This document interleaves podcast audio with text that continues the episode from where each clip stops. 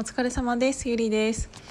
あの今朝ね、えーと、サロンメンバーさんが、えーと、ファミコンの話とかファミコン？あれファミコンの話じゃないな。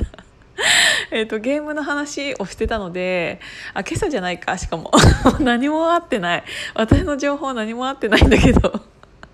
ちょっと前にサロンメンバーさんがこのヒマラヤさんでねあのゲームの話をしていてちょっと私が思い出したことがあってあのね本当にね私たちの時代って私たちの時代って何歳かっつったら今37なんですけど私たちの時代って本当にねこのなんか文明の変化みたいなのが凄まじい時でで私たちなんて あのファミコン？あの一番最初のファミコンの時代なんですよ。あの初めてゲームを触ったのはなんならあれなんて言うんだっけ？ファミコンじゃなくってさえー、っと手で持ってピコピコやるやつもう忘れちゃったらダメだ。えー、っとまあいいや。でねあのファミコンってあのボタンがめちゃめちゃ少なかったわけ。で本当に何て言うんだろうあのどのぐらいだろうな。10センチ ×5 センチぐらいだったかな。のちっちゃい薄っぺらいなんか線もつながった、うんと、コントローラーがあって、えっと、そのコントローラーだってあの本当にねゲームしている間にちょっとでもピッてなんか引っ張っちゃったもんだらなんかその面その何面とか言って 何面ってわかるかな？1面2面3面みたいな ステージステージみたいなことを面って言ってたんだけどなんか2面とか3面とかに行ってたのになんかちょっと線引っ張ったりとかあとそういう時はね畳だったからねあのこのフローリングじゃなくて 畳だったからちょっとおじいちゃんとかおばあちゃんがファミコンの近くをなんかあの歩こうもんならその振動がファミコンに伝わってピーってなってあのもうねそこにピーってなったらもう終わりなの。あのね、今の子は全然そんなのね嘘でしょって思うかもしれないけどねピーってなったらもうあの全部一面から 全部一からやり直しあのデータが残るとかってそもそもないのでクリアしたければその日のうちにあの全部クリアしなきゃいけなかったっていうもうひ本当にね今で言ったらねあのびっくりするぐらいの びっくりするぐらいのねあの出来だったのよ。それをでもみんなやりたくてあのファミコンみんなでやってでなんならもうスーパーファミコンなんてできた時にはもうびっくりよ。だってあの親指だけ びっくりよとかあの親指だけで右と左あ左に十字キー。で十字キーだって難しかったよ。だって右左の指だけで右左上下いけんだもん。でなんかあの右の指では A ボタンと B ボタンも2つその2つだけであのリセットボタンっていうのが真ん中に1個か2個ぐらいあってっていうだけのあのファミコンのボタンだったのでスーパーファミコンというものができた時にはもうびっくりしたのがあのコントローラーの側面にもボタンがあった。だって誰がこの右手と左手の親指だけでならずあの人差し指 人差し指も使ってあのしかも右手と左手両方よ。右手と左手両方にあのの人差し指まで使って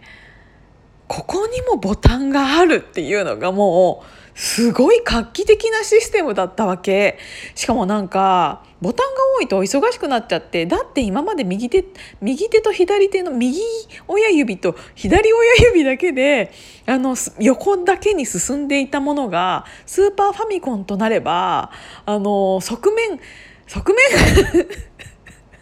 コントローラーにの側面までボタンがあってもうそれだけで忙しくてしょうがなかったのにあ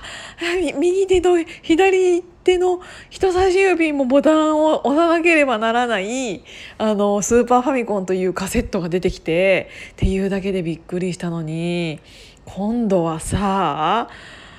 任天堂64なんて出てきようもんなら何？あの後ろ？なんか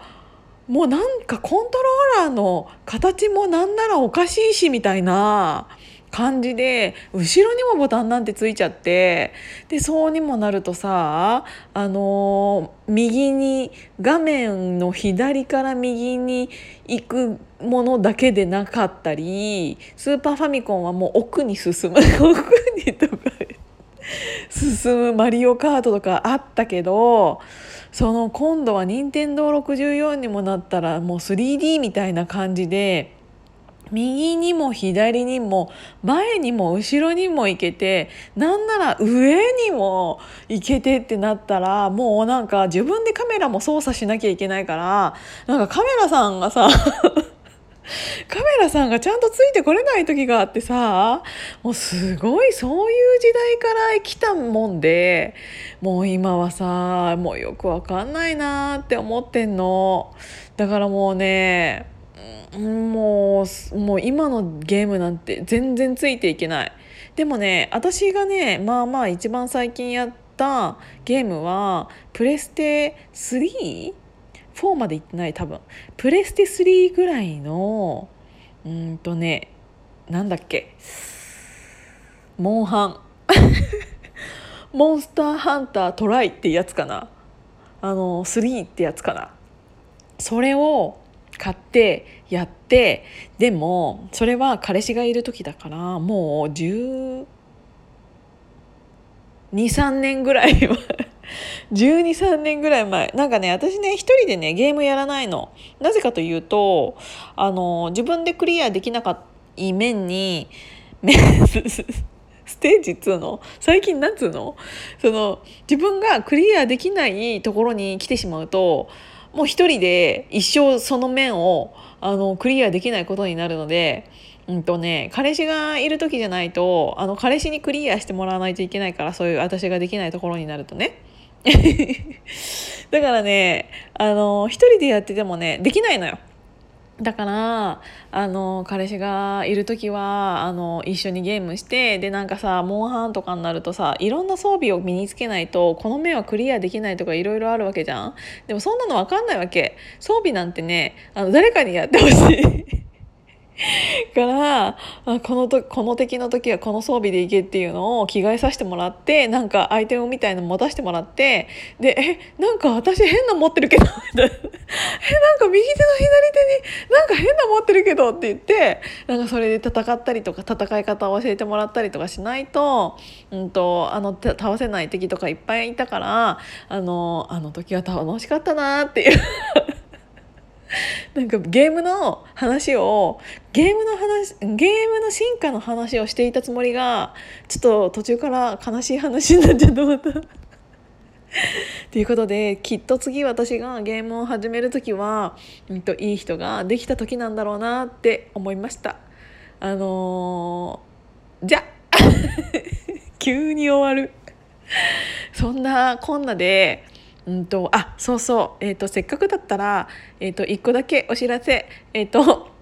何回も言ってるんですけどあと9月のね20日の19時えーと、連休中に申し訳ございません。っていうことなんですけど、えーと、私のポジティブシンキングセミナーっていうのを、うんと、やらせていただきますので Zoom で。なので、えー、とそれ1個だけあのせっかくなんでここペッて貼っといていいですか？もし参加していただける方がいらっしゃればすごい嬉しいです。で参加料は1000円かかるんですけどそれのお金っていうのは私がもうちょ前からやりたかったその、うんと、保護猫活動に当てさせていただきます全額。なので、えーと、ちょっと,、えーと、私の保護猫活動を支援するっていう形でも、えー、と支援していただけたらありがたいなって思います。っていうことで、えー、と最後はお知らせで真面目に締めさせていただきます。じゃあまたねバイバーイ